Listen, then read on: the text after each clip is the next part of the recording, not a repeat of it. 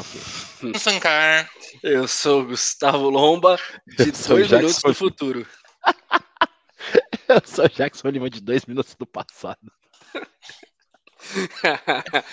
e esse é o Patiscada, trazendo mais um episódio para vocês, dessa vez sobre essa pérola da ficção científica japonesa que o Bruno nos presenteou no último episódio.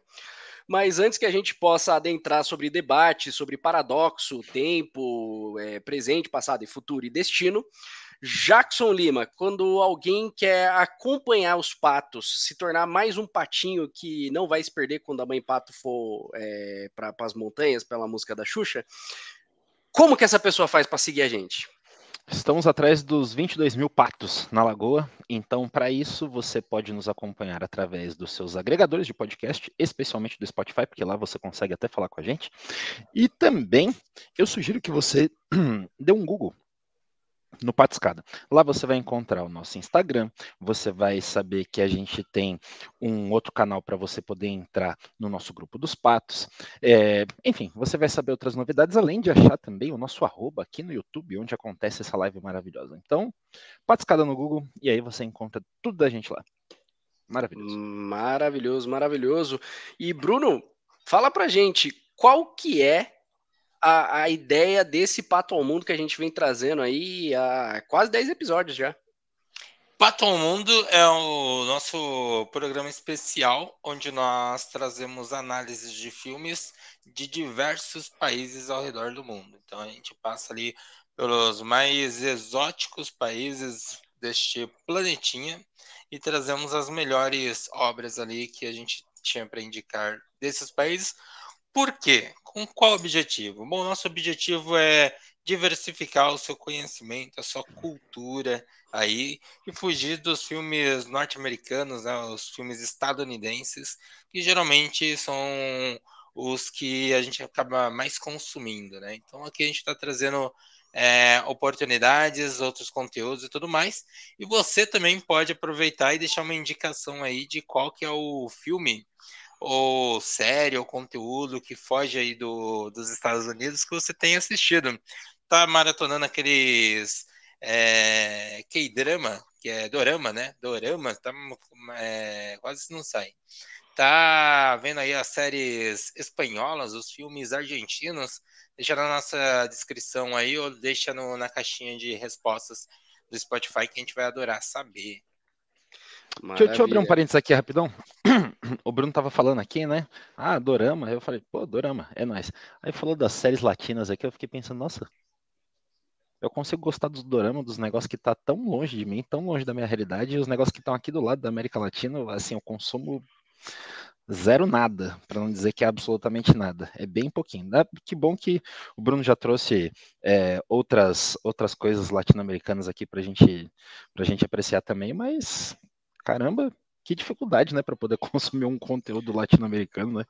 Eu coloquei Poxa. na minha lista recentemente o novo Cangaço, né? Ouvi falar muito bem, a uhum. ação. Ouvi falar bem. Falar que é uma ação bem pesada ali, com um tema bem interessante, ambientado bem no, no, norte e nordeste do Brasil ali, trazendo protagonismo para a região, que é muito importante.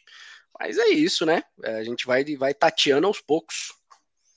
Top, é, mas no episódio de hoje, nós vamos para a Terra do Sol Nascente, né? Nós vamos para o Japão, porque o Bruno trouxe para gente um filme muito peculiar, que é o Dois Minutos Além do Infinito. E Bruno, para quem nunca viu esse filme, do que se trata? Maravilha. Uh, esse filme é... se trata de um grupo de amigos, e aí você vai ter ali o Kato, que ele é o dono de um café, que fica embaixo da casa que ele mora, né? Então tem ali o café, nos andares de cima, o apartamentinho dele. Um dia ele tá voltando ali pro seu apartamento depois de sair do café e ele vê a sua própria imagem na televisão e ela tá conversando com ele, né? Ela fala que ele é, é o seu eu do futuro, que é dois minutos no futuro, e aí a partir daí o Cato começa a explorar esse fenômeno estranho. Então Basicamente é sobre isso o filme. E aí eu quero saber de vocês que assistiram essa indicação, eu quero saber o, as suas primeiras impressões, que vocês acharam desse filme. Bom, é, vamos lá. Primeiro de tudo, é, não, não, não sei se precisava destacar, né, mas trata-se de um filme de ficção científica. E quando a gente pensa em filme de ficção científica, costumeiramente a gente é levado a pensar em superproduções caras, né? A aventura ela costuma ser épica, grandiosa, exploração de planetas, né? É... Só que a verdade é que, assim como eu brigo muito na questão do terror por querer explorar subgêneros diferentes, que ficção científica também ela é subdividida, né? Você tem aí a, a ficção científica que é mais um pouco mais pautada na ciência, para filmes como, por exemplo, Interestelar, e você tem também o gênero de capa e planeta, e Star Wars tá aí para né, não me deixar mentir, que é quase uma fantasia medieval ambientada no, no hiperespaço. É, e a verdade é que um desses braços do, da ficção científica é essa ficção intimista, né? É meio contraintuitivo, mas tá lá. Esse filme é um filme bem intimista, como o Bruno mesmo falou, ele tem praticamente dois locais, três, vai, contando uma cena mais para frente. Não, quatro, vai, para ser justo.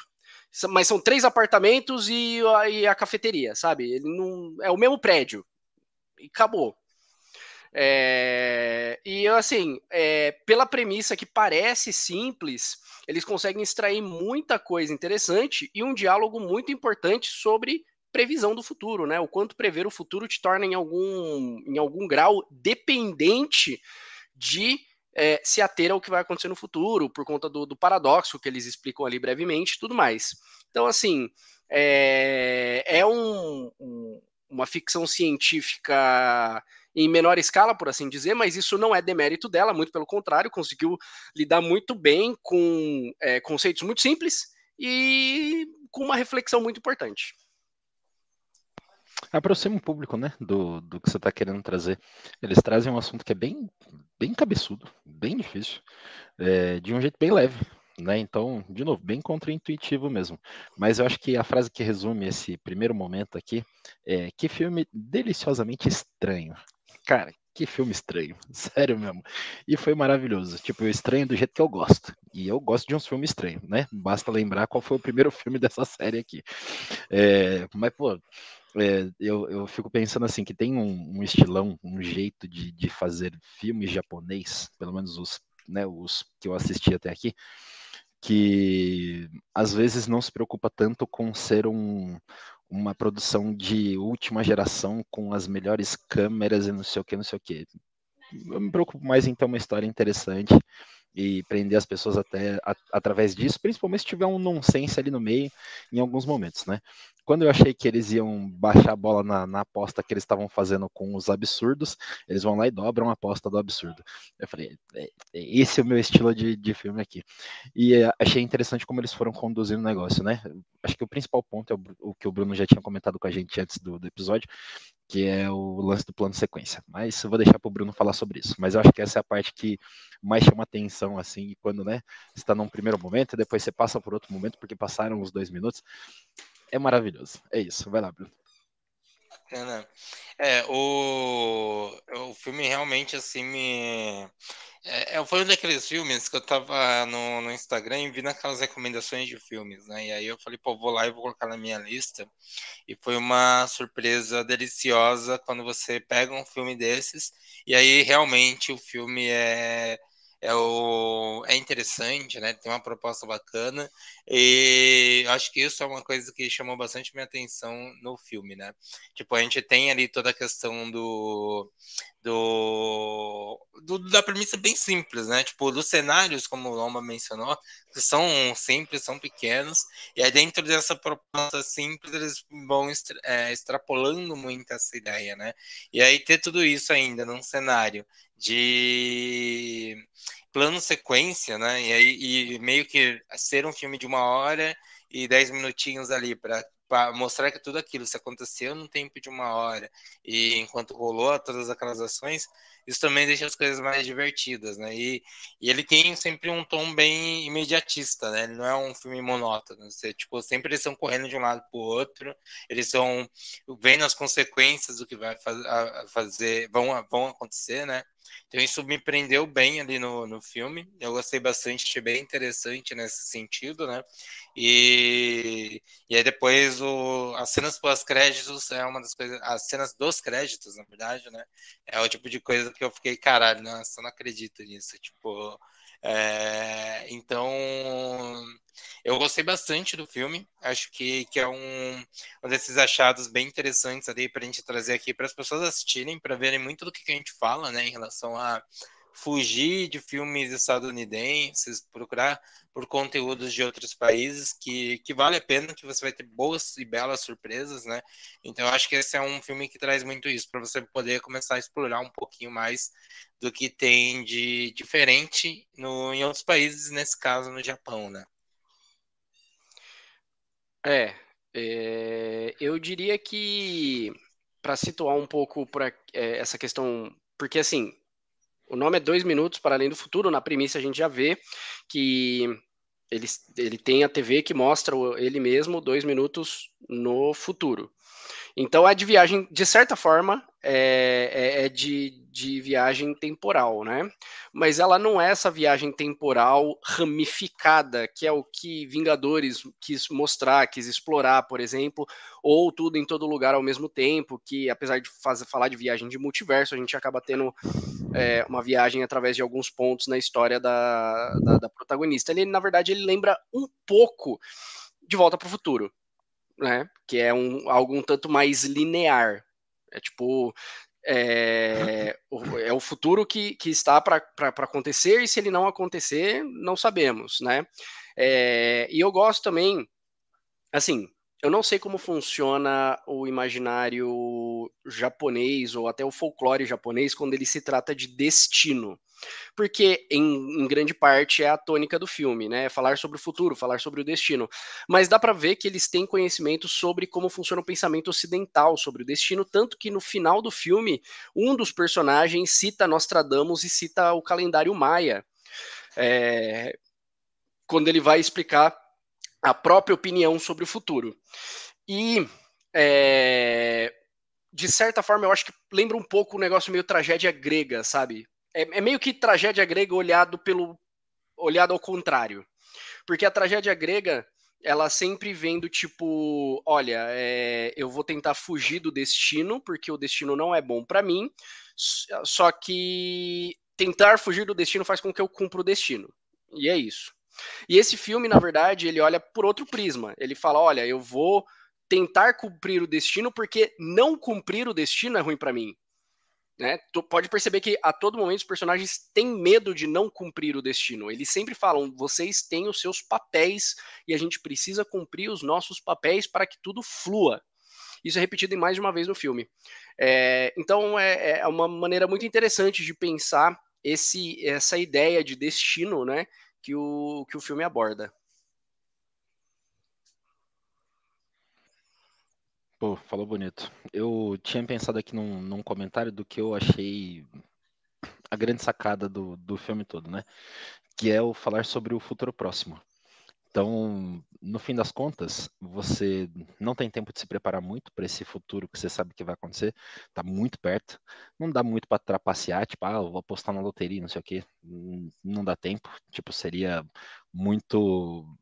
Bom, beiraria o impossível, né? Pô, vai ter um sorteio hoje da, da loteria, não sei o quê tipo, já encerrou antes o, o período de apostas, né? Então, tipo, não dá muito tempo para fazer nada de, dessas coisas que poderiam ser as coisas interessantes se você tivesse.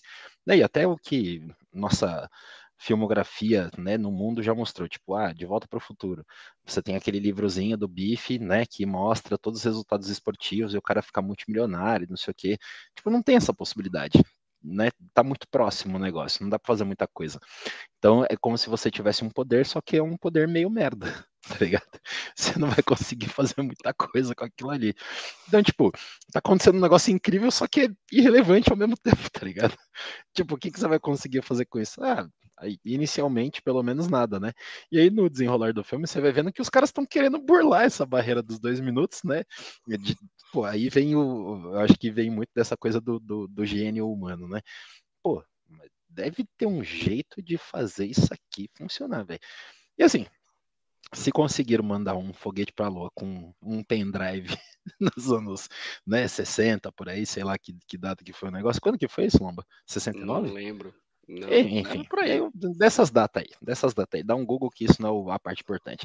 Mas sim, se conseguiram fazer aqui esse pouquinho, os caras com um negócio muito mais da hora, né, ia tentar fazer um negócio mais bacana.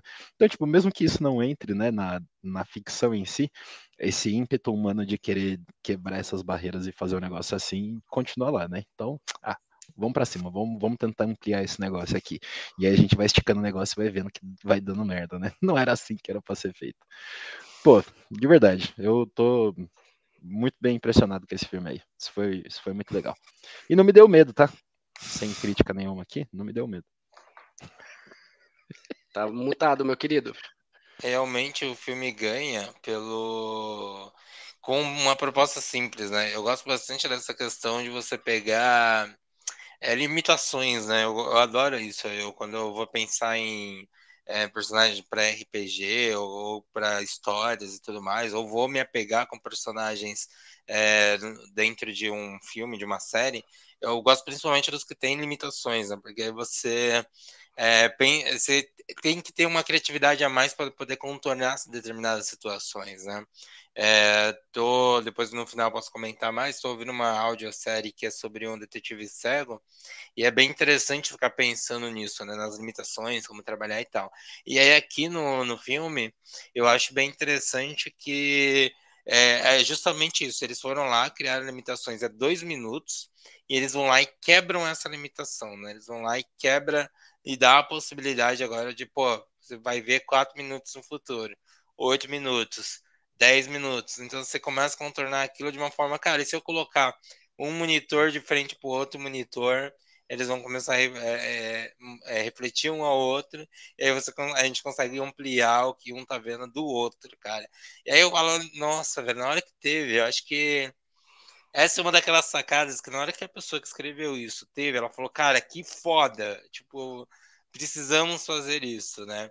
E, e é muito legal porque é, a gente, o filme trabalha com conceitos que a gente já conhece, né, de, de viagem no tempo, e é uma comédia, então é uma ficção científica, mas ela é uma comédia, é sempre de forma engraçada, é, o humor está bem presente ali, né, e eles ficam trazendo essa questão de, de, explicar de formas simples, né, ele vai lá, faz os desenhinhos, mostra a forma que eles vão lá, é, a, a, a, forma com a qual eles interagem com os outros eles, o futuro, né? E com, é, pega a nossa cabeça e dá uma amarrada nela, porque você fica pensando, tá, o que veio antes, o que veio depois, o que influenciou depois, né? A gente tem até isso numa das cenas onde a gente vê o, o personagem que foi lá e é, tentar cantar a menina, chamar ela para sair, né? Porque o eu dele do futuro disse que ia é, funcionar. Só que aí ele foi lá, chamou e não funcionou. Tipo, ela deu um não. Aí a menina fala: Não, agora você vai ter que dizer que sim. Aí ele fica puto porque ele tá mentindo pra ele, porque ele mentiu pra ele. E aí, cara, o que, que veio depois? Sabe o que veio antes? Por que, que ele fez aquilo? É, será que ele conseguiria mudar aquilo, né? O, depois a gente fala um pouquinho mais no final, mas o final tem um pouco disso, né? Na hora que ele e, a, e essa menina eles conversam sobre isso e depois né, encerram ali. Então é, é bem interessante isso, pegar essa ideia simples, quebrar essa regra que você estabeleceu, tentar expandir aquilo o máximo possível, né? E ver as consequências disso e ver como que você vai ter que lidar com, com toda a situação, né? Então é bem legal e passa essa mensagem de, de destino, né? De estarmos predestinados e, e, e mais, né? O que é sempre a visão do ver o futuro me ajudaria a ganhar alguma coisa, né? Esse tem esse personagem que ele é o fora da curva, que ele não se importa com aquilo, ele não pensa dessa mesma forma, né? E todos os outros, pô, eu posso ganhar dinheiro com isso, eu posso ganhar alguma coisa a mais com isso. Então, é bem interessante toda essa linha de pensamento, né? Uma, per uma pergunta rapidinha aqui, bem, bem rapidinha, Lamba. Em algum momento vocês acharam que se tratava de um loop temporal? Eu levantei, le teve uma bola levantada, mas eu não cheguei a é, eu não cheguei a. Eu, eu achei que descambaria num loop temporal, mas aí apareceu, a, apareceu o, o, o, o bandido fazendo A sequência do negócio, né? A sequência é. do negócio. Não, mas no, na primeira vez né, que eles fizeram o primeiro ângulo aqui, né? Tipo, ele no quarto dele assistindo e depois ele lá no, no café e assistindo a, a TVzinha, eu falei, cara, eles vão ficar nesse bagulho aqui, uma cota, quer ver?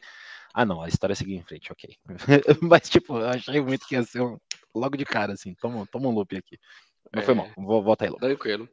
Eu quero chamar a atenção para um outro detalhe, que assim, é... desculpa, mas na faculdade eu só estou vendo isso, mas eu consegui ver a, a, uma semelhança com outro mito grego, que é o mito grego de, de, de Cassandra, que foi uma mulher que por, por quem Apolo se apaixonou. É... E Apolo é... fez um trato com ela, falou assim, ó, você me dá o seu amor e eu te dou o dom de ver o futuro. Aí Cassandra falou, demorou. Só que quando o Apolo entregou para ela o dom de ver o futuro, ela falou: então, na verdade, não, tá? Tô saindo fora. E aí ele puniu Cassandra, e ele puniu Cassandra não removendo o seu dom de ver o futuro, mas tirando-lhe toda a capacidade de persuasão. Tanto que é, os mitos dizem que ela estava em Troia. E ela tentou avisar todo mundo que o cavalo era má ideia. Só que como ela não tinha poder de persuasão, o cavalo entrou de qualquer jeito e aí o mito segue, o mito de esqueci o nome do cara. Uh, o fulano que, que teve a ideia do cavalo de Troia e lascou tudo. Eu esqueci o nome dele. Ulisses. É, é, Ulisses foi quem ganhou a guerra de Troia. Aí falou bonito, não sabia não. É, pra e mim aí era, depois... era outra historinha. Não, é, tá certo. E aí depois ele volta, e aí Poseidon é, atrapalha a viagem dele. É um bagulho louco. É, mas a questão é que eu consigo ver isso porque o Cato, que é o personagem principal, a todo momento ele tá tentando falar: gente, para com essa merda. Gente, isso aqui vai dar errado. Gente, para de ver o futuro. Isso aqui não dá certo. É lógico que no caso dele uhum. existe uma explicação que é apresentada lá no final é, sobre o porquê ele tem tanto problema com o futuro. E, na verdade, ela, ela, nem, ele nem precisava dessa explicação. Só o próprio fato de, na primeira cena, ele tentar chamar a menina para sair, tomar um não, para mim já era justificativo suficiente para parar de ver. Uhum. É... Mas tem, tem, tem essa certa semelhança, sabe? Eu acho que é, é, quem escreveu tinha pelo menos alguma noção dessa ideia de, de, de previsão de, de destino, de futuro, enfim, que é a grande tônica do filme, né? E o ponto mais legal, certamente, é a, o, o, o checkmate em que os próprios personagens se põem de tipo, beleza, eu vi que eu tenho que fazer isso. Só que como eu vi que eu tenho que fazer isso, agora eu tenho que fazer isso, senão, não sei, mas não posso. Eu, ou seja, eu, né, eu vi o futuro e por ter que ver no futuro, eu tenho que cumprir o futuro que eu vi, porque eu vi né? Então ele te essa ideia de, de poder fazer a previsão, ela tinha em algum grau, em algum grau te torna escravo dela. E dá pra gente perceber isso muito no filme, que eles estão tentando achar jeitos de seguir com as vidas dele, ou pensando o que eles vão fazer, só que dá o tempo e eles têm que aparecer no vídeo de novo, né? É... Então eles têm que cumprir o destino, sabe? O destino está lá, o destino tem que ser cumprido. E é uma amarra muito legal que eles fazem. E assim, é... eu não conheço, eu não tenho é, nenhuma noção de atores japoneses. Eu não sei se alguém que faz parte do filme é um, um autor japonês conhecidíssimo ou algo do gênero, tá? Eu não tenho essa informação. Ao que parece, acho que não. É, e dá uma credibilidade, porque apesar de não ser found footage, ele tem, ele tem essa cara, sabe? Eu acho que pelo que o Bruno falou de, de, de, ser um grande plano sequência, eu acho que ele fica com essa cara de found footage e parece que, gente, que ele coloca a gente lá mesmo, acompanhando uh, essa, esse, esse, esse ir e vir aí do, do, dos personagens dentro do café.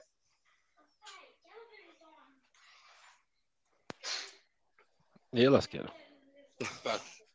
É, não, é, é isso aí, meu Brasil. Né? A, a realidade é assim: o neném tá querendo saber quando é que a gente vai fazer a lição de casa. Vamos fazer. Essa era uma parte importante aqui. Enfim. É... Só um detalhe que o Jackson está na reversal russa, hein? E na reversal russa, a criança pede pro pai fazer lição de casa. É tipo isso. Eu tava dando uma olhada aqui nos, nos atores, tem uma galera aqui que fez muita coisa, tipo, muita coisa mesmo. Inclusive tem um tal de Summertime Machine Blues que pode ser bem interessante também. É... Mas assim, eu acho que eu se eu vi um ou outro aqui, foi, foi muita coisa. Realmente uma galera que a gente não tá pô, acostumado a, a ver aqui, sabe? Enfim, filmão no, no sentido também de, de pegar esses pequenos pedacinhos de tempo e transformar numa coisa muito mais interessante. A galera tava, por exemplo, dentro do quarto, e aí eu fiquei pensando no que você falou agora do é, de como eles acabam amarrando uma coisa na outra, né? Pô, a galera tava no quarto aqui, apareceu um negócio, eu preciso sair correndo para lá. Eu meio que determinei qual vai ser o futuro e agora eu preciso cumprir aquele futuro para que eu não gere uma quebra em cima daquele futuro. E aí a primeira coisa que eles fazem quando eles estabelecem essa essa regra, essa lei, é quebrar aquilo ali, que é na parte do convida a menina pra sair lá e ele se estrepa com o negócio. Cara, toda vez eles estão criando pequenos pedacinhos, aí você fala, não, beleza, eu entendi o que vai rolar aqui agora. Não, peraí que não era bem isso que você estava imaginando também. Tipo, até ele descendo a escadaria num primeiro momento ali, né? E ele vai e volta aquela escadaria não sei quantas vezes ali. Aquilo já é maravilhoso, né? Tipo, deixa eu ver, como se ele tivesse dois estúdios diferentes do negócio rolando, né? E aí depois, deixa eu tentar trazer tudo para cá, que aí eu vou conseguir harmonizar tudo e só piora o negócio todo. Então são vários bloquinhos de agora vai dar certo, agora vai dar certo, e sempre vai dando errado, errado, errado, errado.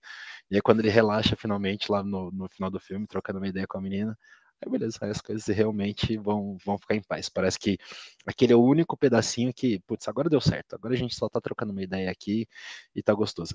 Tem a treta antes, né, com, com a galera. É, a gente já pode falar deles? Pode, né? Já, já.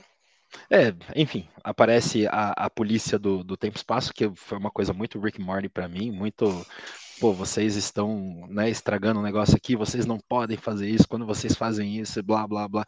E tipo, tá, o que, que vocês estão falando, né? Tipo, foi um momento muito Rick Morty ali para mim.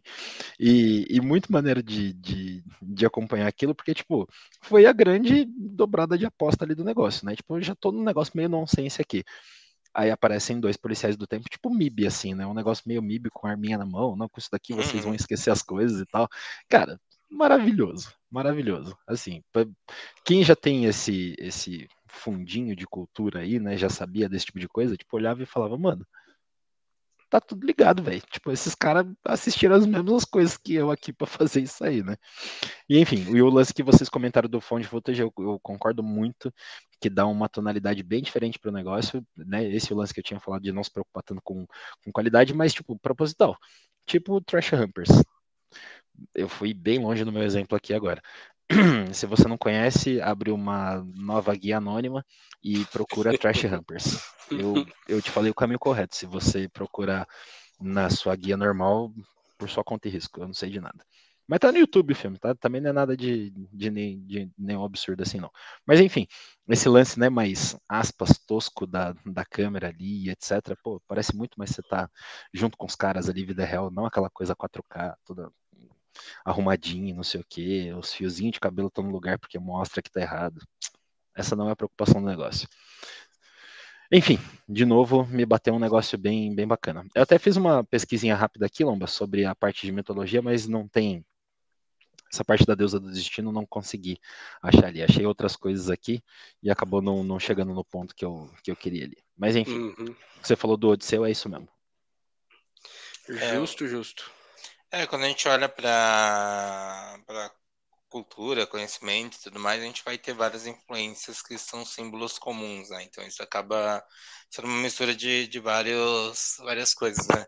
Você menciona ali, por exemplo, Rick Mori, eu vi muito na, naquela cena Doctor Who, né? Tipo, toda aquela questão do, do tempo, do, do jeito que os caras estavam, e também é um grande encontro com com a cultura japonesa, né? Você vai ter essas coisas de despirocar um pouco as ideias e você tem é, do nada uns elementos mais surreais ali, né? Você vai assistindo todo o filme, você não tira aquela cena deles, né? E vai mais para um lance ali, pô, a galera é, aprendendo a lição porque os, os bandidos lá quase mataram eles, aí eles vão cada um para sua casa e os dois terminam ali conversando, funcionava também, sabe?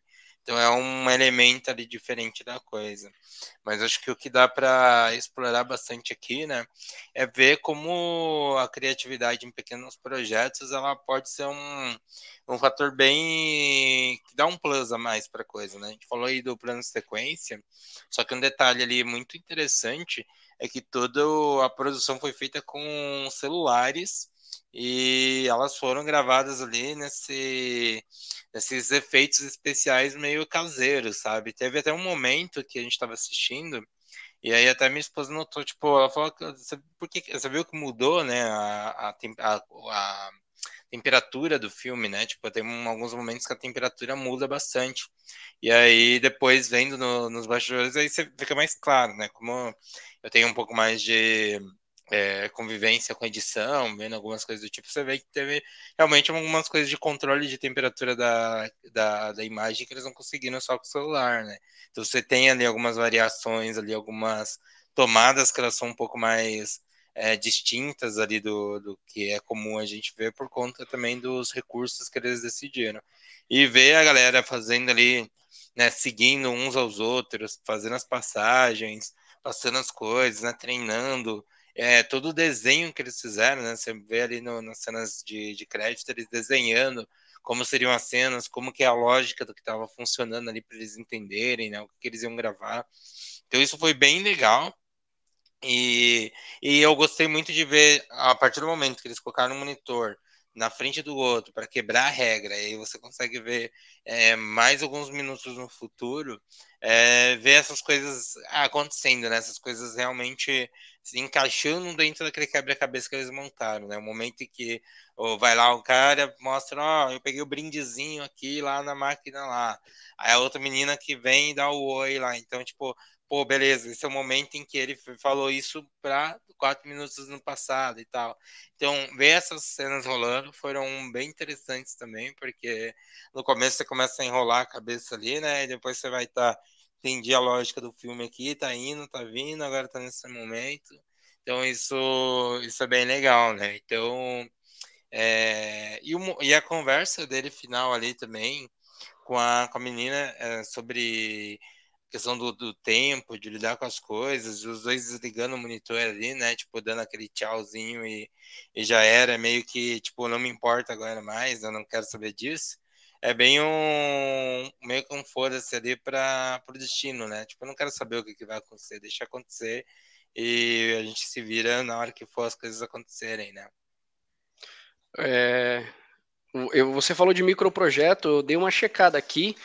O budget desse filme foi menos de 20 mil euros para a confecção do filme todo. Então, realmente, é, pelo que eles tinham em mãos, o resultado foi incrível, né? Para, assim, não questionando a, a, a, tentando precificar a criatividade do roteiro, que realmente pô, botou muito filme de viagem no tempo no chinelo. É, mas realmente é um, é um é, é muito impressionante, né? E tem um detalhe também da, da conexão. Eu acho que a conexão ela é mais louca e mais legal na sequência na, no clímax. Eu acho que é o clímax, pelo menos, né? Que é quando. É... Bom, resumindo um pouco a história para o termo final, eles. É... O eu do futuro deles tem acesso a um dinheiro que, na verdade, pertencia a uma gangue dois membros dessa gangue vêm pegar o dinheiro e acabam raptando a menina que o Cato gosta, né? Que o protagonista gosta. E aí o protagonista vai lá salvar ele. Só que como ele tá levando o monitor, todo mundo já viu no futuro o que, que ele precisava para poder ter sucesso nessa, nesse esquema. Então entregam para ele um, um, sachê de ketchup, um sachê não, um, um, um vidro de ketchup lá, um, um bagulho de ketchup, para fingir que ele levou uma facada e sair sangue e aí entregou o besourinho que ele ganhou lá na maquininha, porque o outro tinha medo de besouro, e o prato de, de bateria para ele pôr nas costas e tomar o tiro ali e pegar no, no prato, né? Então eu acho que é uma coisa muito legal, muito bem, muito bem maquinada, muito bem maquinada. Pô, os caras viram no futuro e falaram, não, entrega isso aqui pro cara e deixa o cara ser feliz, né? E de novo, Eu não gosto de ficar batendo nessa tecla, mas olha como parece um, um mito grego, né? Não parece um Aquiles que, que recebe todos os presentes ali, todos os equipamentos para fazer a sua missão? Um, então, assim, é, ele repete de novo, né? Mas esse, esse, esse ponto eu achei, eu achei bem legal. E também, como esse conteúdo do filme faz a gente refletir é, a própria lógica produtivista que o mundo corporativo japonês traz e que o mundo corporativo nosso também traz, porque é sempre a preocupação com o futuro. Né? Se a gente olhar, é sempre olha a sua agenda, o que você tem para fazer amanhã, o que você tem para fazer depois. É uma preocupação com o futuro em tal nível que te impede de viver o presente, ou ele te torna escravo do que está no futuro. Essa é uma tônica muito grande do filme, né? E aí depois, quando a, a menina vai falar da própria frustração dela em relação ao futuro, ela fala, beleza, eu planejei a vida inteira com o Mano, o Mano planejou a vida inteira comigo. E depois o Mano meteu o pé e, Tava até nas músicas. É, e é bonito, o cara canta que pensa o futuro e mas, sabe? Então, é, eu acho que é meio como um pedido de, de, desacelerar dessa lógica de tipo, vamos ver sempre o que está no futuro, sempre o que está no futuro, sempre prever, sempre prever, para dar um descanso, sabe? É um filme sobre meditação, sobre viver o presente, estar no momento presente. Olha que maravilha de, de conceitos. Eu fiquei pensando, Lombra, a, a, a, mesma coisa sobre os bandidos que são meio estilo Chaves, assim, os bandidos, né? Tipo, na hora da briga, o cara tava sempre um passo à frente do, dos caras ali, né? Pô, isso eu achei de verdade, eu achei sensacional. Tipo, eu tava reassistindo essa cena em especial e olhando assim, cara, isso daqui foi muito bem feito, velho. Isso daqui foi muito bem feito. Tipo, na, na hora do tiro ali, eu falei, mano, esse tiro não tem nada a ver com o filme, velho. Tipo, cagou a história. Como assim o cara tomou um tiro? Cagou tudo, mano. Estragou tudo que o cara tinha feito agora. A parte da faca eu já achei que tava indo pra um lado errado. Mas a hora que eu vi o bagulho do ketchup tirando prato, eu falei, mano, é isso. Os caras sabiam exatamente o que eles estavam fazendo. Isso foi muito bom, velho. É... E aí, só um comentário rápido sobre, sobre a luz, né? É, eu acho que eles também tentam passar essa impressão, né, de tipo found footage, né? O, o, termo que vocês usaram, eu aprendi isso daqui agora, tô até vendo se eu falei direito. É, mas eu acho que eles também estão querendo mostrar uma diferença é, nessa questão de temperatura de luz. É, tipo, quando você está aqui no restaurante, você está num ambiente preparado, agradável, tem um trabalho de iluminação, tem um não sei o quê. No fim das contas, tem as luzes lá de cinema para poder captar todo mundo bonitinho e tal, e aquelas luzes é, cenográficas são só umas luzes cenográficas, não é aquilo que está cuidando realmente da iluminação dos, dos personagens de fundo e etc. E a mesma coisa rola lá na casa dele, só que num sentido ao contrário. Quando você tá aqui em casa, é um negócio mais simples, mais tosco. Tipo o que acontece na vida da maioria das pessoas mesmo, entendeu? Você tá no seu escritório, não sei o quê, cara, tem todo um trabalho de iluminação, design, arquiteto, não sei o quê. A puta que pariu para deixar o negócio bonito. Quando você tá na sua casa, véio, você coloca no máximo uns paflon na sua casa lá com luz branca LED que economiza, ilumina tudo já era tipo, tá feito. Então, tipo, quando o cara tava dentro do quarto dele, era aquela luz tosca, branca, ruim, um negócio meio estranho, assim. Você ia pro restaurante e já dava um negócio mais confortável, mais agradável. Olha que clima, que ambiente, né? Você vê os tonzinhos de madeira combinando com a luzinha mais amarelinha, tal, tal, tal. Tipo, o quarto dele, mano, não tem nada, é branco com cinza, não sei o que, aquela luz branca chapada feia e tal. Então, tipo, é, mostra, eu, eu, acho que serve para mostrar. Agora eu tô dando uma esticada nessa, nessa cordinha aqui, tá? É um, é um passinho um pouquinho mais longo. Ajuda a contar também o jeitão que boa parte das populações mundo afora acabam vivendo o seu dia a dia, né? Tipo, ah, a, é, morar no Japão é isso e aquilo. Pô, é maravilhoso. Ah, é diferente por isso e aquilo. Legal. Mas assim, a grande maioria da população japonesa também vive de uma maneira um pouco mais simples, velho. Tipo, é um apartamentozinho em cima do, do, do escritório, do trampo ali e já era. Se você for ver um monte de história coreana, cara, a maioria tá nessa pegada aí também, entendeu? O cara tem um cafezinho aqui, no andar de cima ele aluga, então mora e não sei o que, não sei o que. Tipo, isso é uma temática bem comum, velho. E se a gente trazer aqui pro Brasil, a gente consegue pensar em vários exemplos assim também, tá ligado? Tipo, é um negócio simplesinho. Pô, onde a gente frequenta para trabalhar, não tem o segundo andar ali, seria meio que o muquifão que a galera mora. E, tipo, normal, velho, normal. Então, assim, acho que ele acaba trazendo até essas aproximações da vida real, quando ele acaba fazendo esse tipo de coisa. Olha, tipo, não teve muita preparação aqui. Óbvio que intencional, mas não teve tanta preparação assim de iluminação e não sei o que. Tipo, é como é a casa dele, que é simplesão, né? Como é o, o café, enfim, o lugar onde ele trabalha, que já é mais bem trabalhadinho, já é mais bem arrumado, né? Enfim, um passo mais longo, mas eu acho que acaba mostrando um pouco da, da vida mais cotidiana mesmo do, do, do japonês médio. É, vantagem de você não fazer a gravação do negócio num Projac, né? Fica realmente parecendo uma, uma, é uma real. É isso. É a mesma luz para tudo. É, eu acho que aqui é legal porque até retomando ali um comentário que o Lomo tinha feito, né? Tipo, ah, o orçamento foi baixo. E realmente, quando a gente compara com produções estadunidenses, né, a gente tem os grandes investimentos e tudo mais, e você vai para um lado onde a criatividade é o mais relevante aqui, né? Então, tipo, o maior ativo, o maior recurso ali de, de maior investimento é a execução criativa. E aí você coloca algo com uma ideia simples, uma execução simples, um elenco simples, algo que é, eu não imagino é, Hollywood fazendo algo nesse sentido, sabe? Porque teria que ser é, louco, teria que ser uma coisa complexa com alguém que se meteu num crime X e tá rodando, sabe? Então é, é legal assim porque foge do desse eixo, né? A gente vai ter pequenas ideias é, bem executadas, mas eu acho que é muito mais difícil, né? Tipo, é, geralmente tudo é grandioso, né? A gente tem que pegar ali o o cara que vai ser assaltado, vai se meter num crime, e aí vai ter que ter um, um, conflito muito grande, né? A história de amor, ela vai ter que ser aquele romance que um vai acabar nos braços do outro e tudo mais. Aqui a gente tem um interesse ali amoroso, no final não dá a entender nada, sabe? Só troca ideia e, e já era, não é, é uma coisa mais bem mais natural. Então acho que é uma proposta interessante, né? É, é, falando da, da tentativa, o, o, os Estados Unidos ele tem uma tentativa de filme mais ou menos nessa, nessa lógica, ao meu ver, por exemplo, pelo menos, que é o Vidente, com o Nicolas Cage. Que é o cara que pode ver o futuro, ele não pode ver muito ao futuro, acho que é 10 minutos só que ele vê no futuro, né?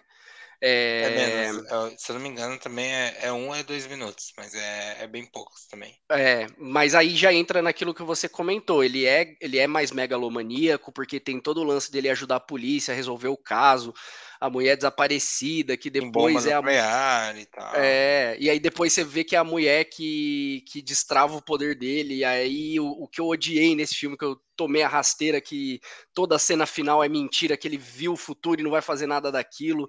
É, então, tem mais ou menos nesse sentido, mas é como você falou, né? Normalmente a produção estadunidense ela é megalomaníaca, ela quer mostrar muito, né? Até mesmo o próprio é, De Volta para o Futuro, ele, ele, ele é mais grandioso, né? Tipo, o cara volta no passado, década de 50, e aí ele tem que fazer com que a mãe e o pai dele se apaixonem, que senão ele não nasce, ele, ele arranja um BO para ele mesmo. Uhum. É, e é o mesmo acaba... desaparecendo. É o, o, desaparecendo dos dois. É, ex exatamente. Maravilhoso exatamente. isso, velho. Maravilhoso. Exatamente.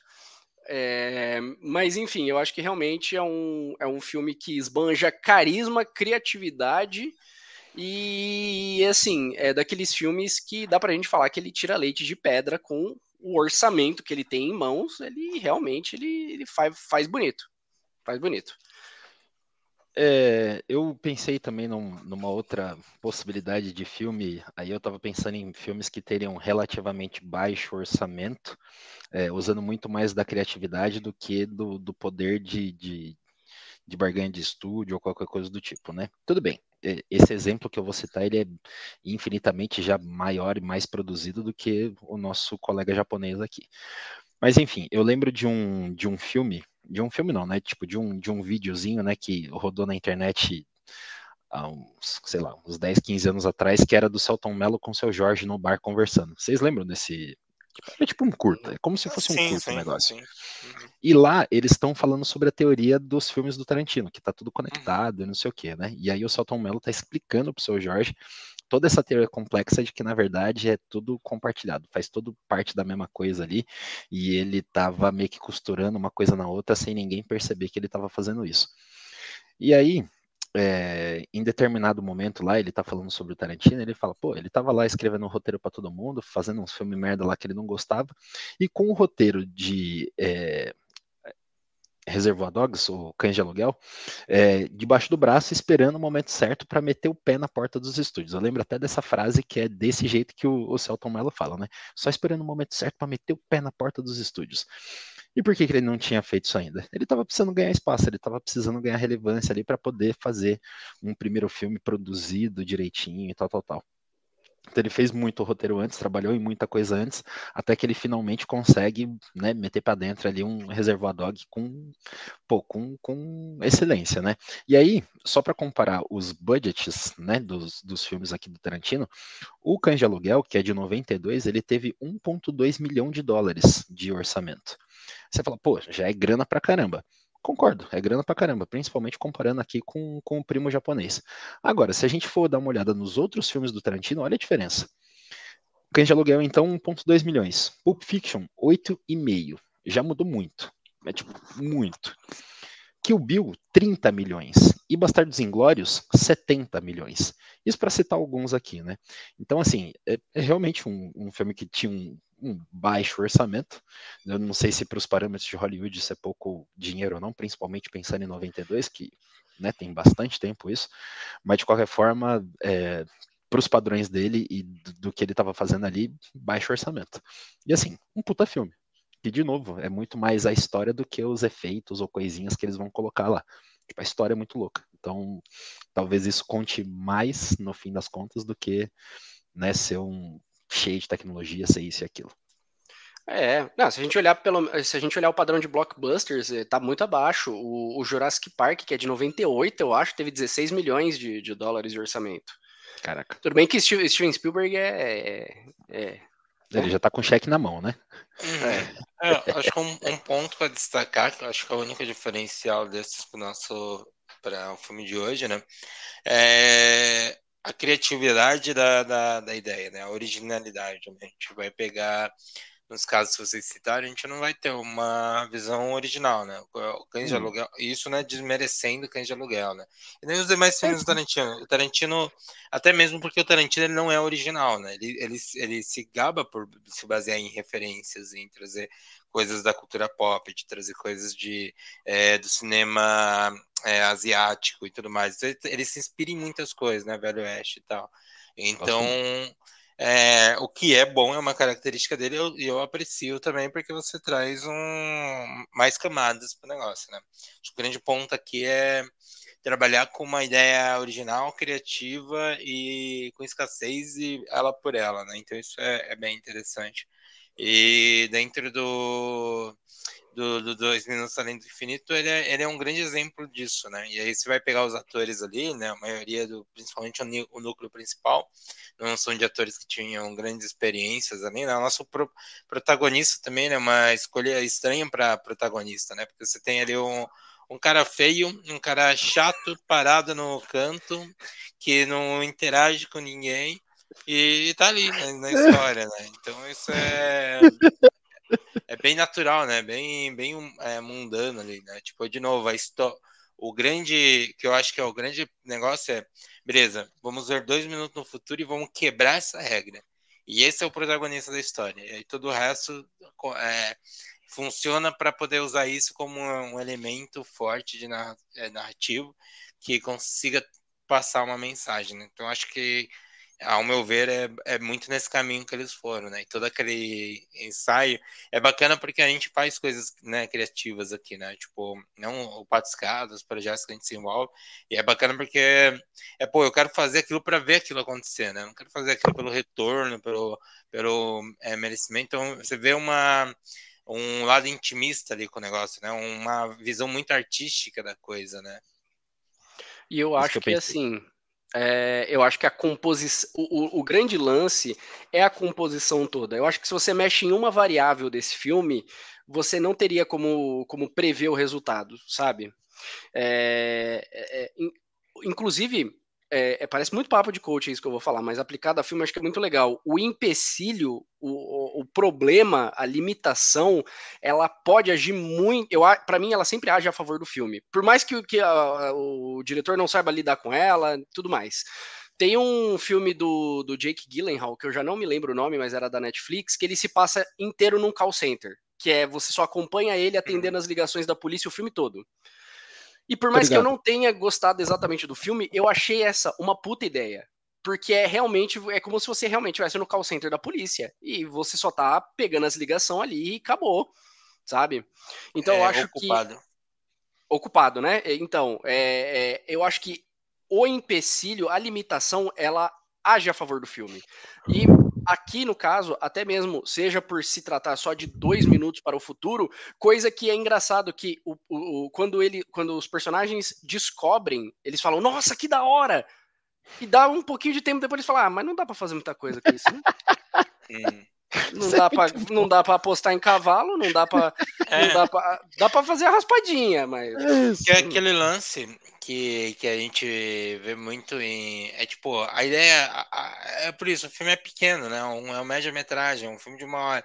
É uma coisa você ter uma ideia e saber, beleza, minha ideia vai até aqui, acabar.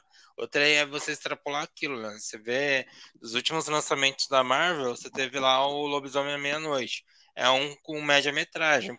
Porque, cara, se eu estender mais, eu vou encher de, de barriga de coisa que eu preciso. E funciona muito bem. É um dos melhores filmes que a Marvel fez nessas fases doidas aí que eles estão fazendo. É, por quê? Porque, cara, o cara foi original, foi criativo, pô, trabalhar com filme de herói em preto e branco, vou trabalhar com um negócio que vai ser curto e, e vou usar efeitos práticos em vez de efeito especial. Ponto. Foi lá e fez o negócio. Quantos filmes a gente não vê que você fala, pô, o filme podia ter acabado um pouquinho antes, sabe? Podia ter dado aquela. Cara, às vezes o filme. Eu, tô, eu fui ver Avatar recentemente. Cara, Avatar é desnecessariamente longo, sabe? Tipo, não precisa de, ter, ser tão longo aquele filme e tão ruim, sabe? Para desenvolver a história daquela forma.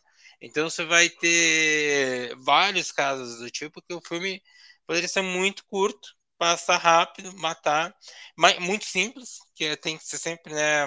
Mas é, tudo tem que ser grande, estandoroso, forte, né? Você vai pegar Cara, é, você fala muito disso, né? Pô, o filme do Batman lá, tô usando exemplos de herói aqui, né? Mas o filme do Batman podia ser, cara, realmente ele só investigando um crime, não precisa ter um. A cidade vai ser destruída e tudo mais. Pode ser. A gente vê vários, né, curtas e tudo mais no YouTube que pegam isso, né? Tipo, ah, o curta que inspirou o filme dos Power Rangers, que é os caras falando de levar para um realismo. É, outros curtas que a gente vê do Scooby-Doo, que é realmente é, é, autoral, a galera pega as ideias, vão lá e trabalha, tipo, você vai ver os bagulhos e você fala, cara, como que fizeram isso? E a Warner Bros., que é uma é, empresa de 100 anos de idade, com dinheiro pra caramba, né? Tipo, fazendo umas merdas gigantes ali, com um orçamento bombástico. Então é, é foda, né, velho? A gente vê é, e isso que é o que me chama atenção, né? Essas criatividades que funcionam, que elas vão além do ego do. e só da grana pela grana, que é o que geralmente preza a indústria, né?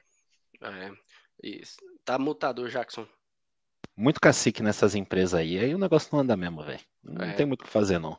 Você tem 300 mil camadas de poder e de aprovação dentro da Warner. A galera que faz uns, uns curtos, uns negócios assim, pô, do Dolinho. Vamos trazer um exemplo próximo da gente aqui da região. O, o, filme lá do Dolinho que os caras fizeram era animal, mano. Tipo, a galera tava fazendo uma produção muito firmeza em cima do negócio. Tipo, tem, tem vários, né, desses, desses exemplos ali de que, cara, fizemos um negócio um pouquinho menor aqui e, e foi maravilhoso. E aí, o que eu tinha notado para colocar como meu comentário final é, cara, menção honrosa ao fato de saber a hora de parar. Tipo, eles, eles sabem que, cara, deu. É, era aqui que eu precisava chegar e tá ótimo. Tipo, foi bem feito fazendo desse jeito aqui, sabe? É, em contrapartida, muito filme, cara. Esses dias eu, eu fui tentar assistir o, o Guardiões da Galáxia 3 precisa de três dias para assistir o um negócio. Tipo, não é que o filme é mal feito, ou é ruim, não é isso, mas tipo. Sabe? Tipo, ah, tá, tipo, eu terminei o filme e falei, beleza, acabou. Saca? É, tipo, tinha grana, tinha ator, tinha esse, tinha aquele e tal. É, enfim, não, não conseguiram, né, sei lá, é, enganchar é que... um negócio do jeito que esse daqui engancha. Que Hollywood, a régua de quando parar é quando para de dar lucro, né? É só isso. Enquanto estiver dando lucro, torce mais um pouco e, e vem, é aí faz e é mais. E a Indiana é, Jones 5. É, e é, é Transformers 6, é Velozes Furiosos 11 e vambora. É né? isso. É isso. Quando tá é... tá dando ruim, aí você vai lá e mistura com outra coisa para é... ver se não dá é. uma renovada. Jason, é. não, não aguento mais. Beleza, vamos fazer versus do Fred, que também não dava mais. Beleza, ó, nasceu mais um negócio aí que é ruim. Deu dinheiro essa bagulho, hein? Minha nossa. Mas, enfim, a galera consome. Eu acho que esse é o ponto principal. É... Não consumiu o Paranauê aqui, né? E a questão do, da criatividade, é, no cinema de terror a gente vê muito isso da valorização dos efeitos práticos, né? Que, assim, o filme só tem efeito prático do, do, do dois minutos além do infinito, e efeitos práticos no terror ele é muito bem apreciado. Basta a gente ver Enigma de Outro Mundo, de 80 e qualquer coisa, com o Kurt Russell, né? Os bonecão ali, ó, só é melhor que a versão de 2011, que não é ruim, tá? A versão de 2011 não é ruim, mas não chega aos pés da versão de 80 e pouco pelos efeitos práticos. E até o suposto filme que teria feito pessoas passarem mal no cinema, que foi uma baita de uma jogada de marketing, na verdade, que é o do palhaço lá, o Terrifier, que também ele é feito com efeitos práticos, sabe? É boneco, é prótese, sabe? E isso faz muito, muita diferença do que se o cara tivesse um orçamento infinito. O Terrifier é um exemplo muito bom disso, porque Terrifier teve 300 mil para fazer o segundo filme. O primeiro filme, se não me engano, foi feito com 120 mil através de um crowdfunding. Então, assim, pelas próteses que foram utilizadas no filme, pô, o cara tirou leite de pedra. A história é uma bosta, é uma bosta, mas é outro esquema. É, mas, tipo, ele, ele fez, ele venceu a diversidade. O diretor, ele era maquiador de filmes de terror, então ele manjava do, do negócio. Então ele já sabia o que fazer. E tem cenas muito. Mano, tem uma cena de uma menina sendo cerrada ao meio que, o, que a câmera foca nela o, o tempo todo, sabe? para mostrar que o boneco tava lá sendo cerrado. Então eu acho que isso age muito a favor é, do filme, porque se o cara tivesse dinheiro, era só falar, bota um CGI, contrata um humano ali, eu quero uma pessoa de, de CGI ali, corta ela em CGI. E acabou, né? Sendo que, a, de novo, a gente falando, a diversidade age a favor do filme. O cara não tinha o dinheiro, ele teve que se virar com o que teve. Dois minutos para além do infinito, tinha 20 mil euros. Se virou com o que teve. Entregou a média metragem que entregou tapa na cara de muito filme que fala de viagem no tempo, tapa na cara de muito filme que fala sobre o universo e essas paradas todas. Destino, cara, então. imagina isso. Imagina isso, na moral. Os caras têm 20 mil euros pra pagar tudo, velho. Tipo, pros atores sobrou, tipo, uma coxinha e duas cocas, tá ligado? Não, não tem como ter dado. É, cara, 20 mais. mil euros, cara, por isso que os caras usam o celular deles. Vamos pagar os atores e vamos usar o celular. Tipo, aluguel de câmera, imagina quantas diárias teve pra fazer o negócio. Cara, só isso já seria assim um absurdo de, só de aluguel ah, de Eu acho que o prédio é. O prédio deve ser de, de, de, algum parente de alguém, sabe? Ah, meu tio é, tem um é, prédio tipo, lá, vamos usar. É, vou, pôr a sua cafeteria no meu filme, deixa aí, vida que segue. É. Não, tem uns incentivos, tipo, da, da prefeitura de vez em quando. Eu, eu falei pra vocês que eu fiz figuração no filme, né? Eu sou ator de cinema, tá? E, e cinema internacional. Você tá no IMDB? Se não tiver no IMDB, é, você tem que ir lá e colocar, hein? Você tá perdendo. Eu não sei, tem que ver se o Plastic City, que é um filme chinês, uma produção chinesa, da qual eu fiz parte, né? Entreguei todo o meu talento ali. Mas eles levaram a galera para gravar lá no Ibira, mano. Onde que é o espaço aqui que é da hora e vai ser gratuito pra gente gravar com essa galera toda aqui.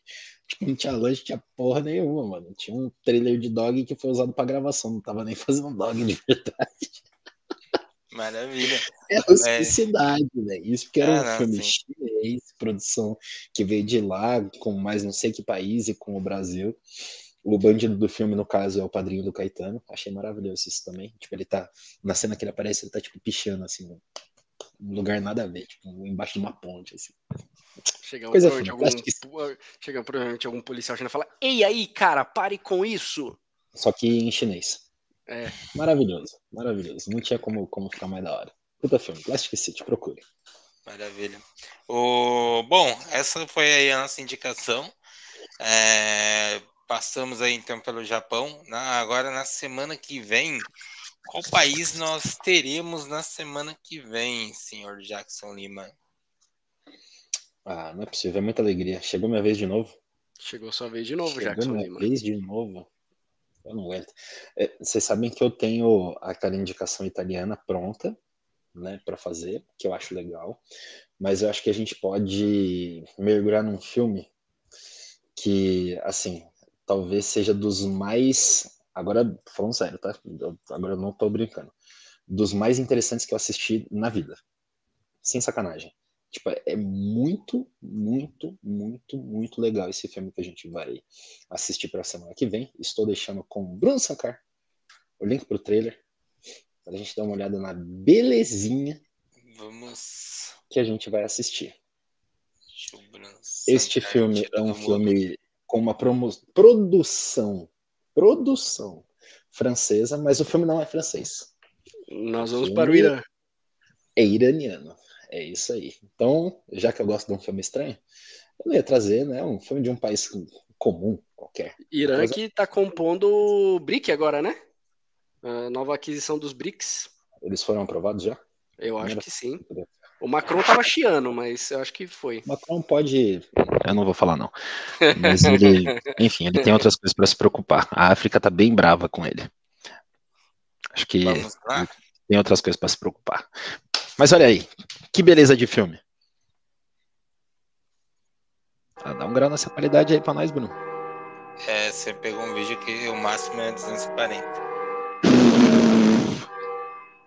Mas vamos lá, vamos lá. Pixelado. Dit, si tu retournes, je sais pas, ceci et cela vont arriver. Mes liens sont toujours et resteraient toujours des liens très très Porra, Jackson, mano. Eu peguei pesado agora, velho. Porra, Jackson, você agora. Eu dei a Chap Kill Game, mano. Ce n'est pas un comportement digne d'une future prophète. Mais mon Dieu. Man. Tous ensemble de marcher vers la démocratie. Nous aurons enfin une société faite de justice et de liberté. Le peuple a voté démocratiquement à 99,99% pour la République islamique. Le voile est synonyme de liberté. Sortez tout en rang. Plus vite Le Danéan, t'as pas joué. Ça, qu'est-ce que c'est? Michael Jackson? Ça fait 20 ans que je travaille pour ce pays.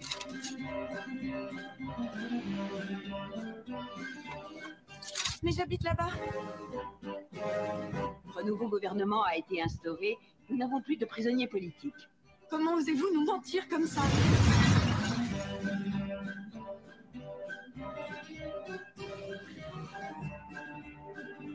Jamais qui tu es et d'où tu viens.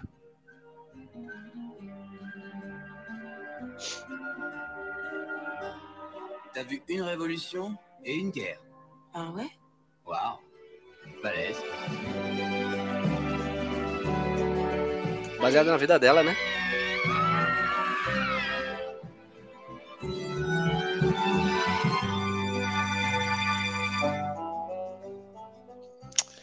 Irmão, isso aqui, isso daqui é a, a fina flor do cinema, tá? Isso daqui é o filé do filé do filé do filé do filé do cinema.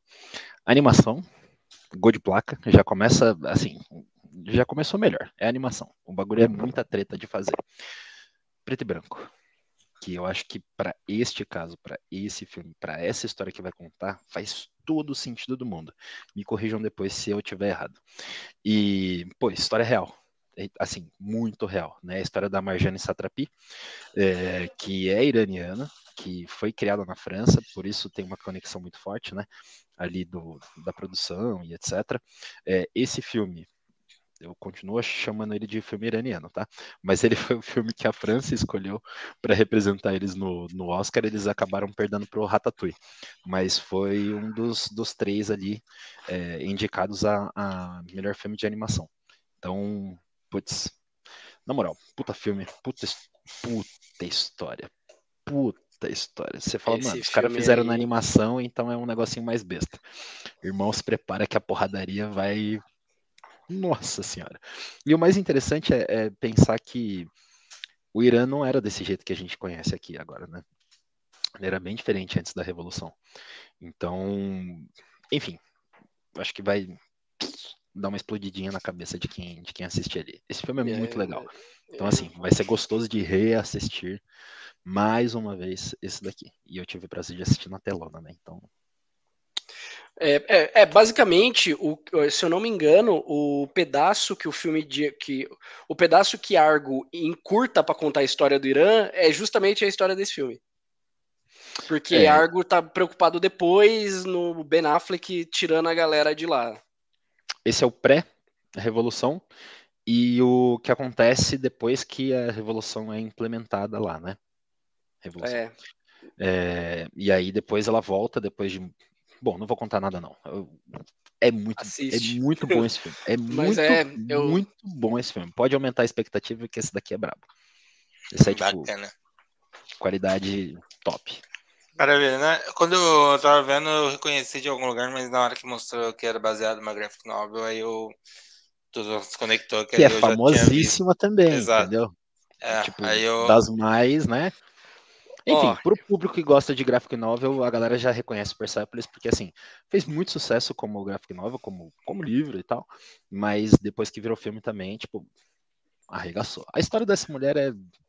Corrija-me se eu estiver errado, mas é o décimo episódio, né? Então inauguramos o décimo episódio com a primeira animação do Pato ao Mundo. Isso aí, ó. Já chutando, né? Metendo o pé na porta, já diria Celton Mello. Só esperando pra meter o pé na porta do Nada, não. Esse filme aí, Jackson foi bola pra um lado, goleiro pro outro, mano. Foi mano, daí... esse daí foi tipo o Ronaldinho Gaúcho passando a bola, né? Eu olhei pra foi, cá, a bola pro outro lado ali. Malandro. Sério mesmo, esse daqui eu tava. Mas assim, esperando, por isso que eu tava brigando pela, pelo negócio lá do Irã e da uhum. França. Falei, mano, tem que, tem que rolar esse filme de qualquer jeito.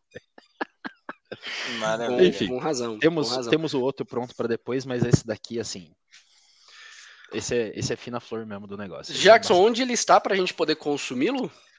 Essa maravilha aqui, diz que ela está disponível no YouTube, tem o filme completo, e eu vi que tem o filme completo aqui, inclusive deve ser com a legenda em português, porque está escrito Persepolis, é, com acento no E, filme completo dublado HD. então tem essa possibilidade aí, caso eu não queira perder tempo com, né, com esses outros detalhes e tal. Mas assim, procurem tudo sobre o, o, os quadrinhos, sobre o filme, sobre é, a cidade, né? Uma cidade persa. Pô, cara, sério mesmo, Persepolis é, é sinistro, cara. Sinistro. Isso é um puta filme. Expectativas foram criadas, então na semana que vem vamos aí assistir ao filme Persepolis, filme iraniano, e então já sabe o esquema. Se quiser, você pode assistir o filme antes da nossa análise aqui, ou você pode esperar nossa análise para saber se vale a pena assistir ao filme. Então já fica aí a dica para você. Putz, tem no Prime, mas não está disponível no Brasil. Se você é tem um VPN, então já vai testando país por país para descobrir onde você vai assistir. Isso aí, baixa o Opera e tenta usar o VPN deles para poder mudar lá. Bom, galera, então é isso. Na semana que vem nós estamos aí a, nesse mesmo horário, estamos disponíveis todas as plataformas de podcast. Então não perca aí as atualizações do Patscada. Eu sou o Bruno Sancar. Eu sou o Gustavo Lomba. E eu sou o Jackson Lima, de dois minutos do passado. Muito bom. Até mais. Tchau, tchau.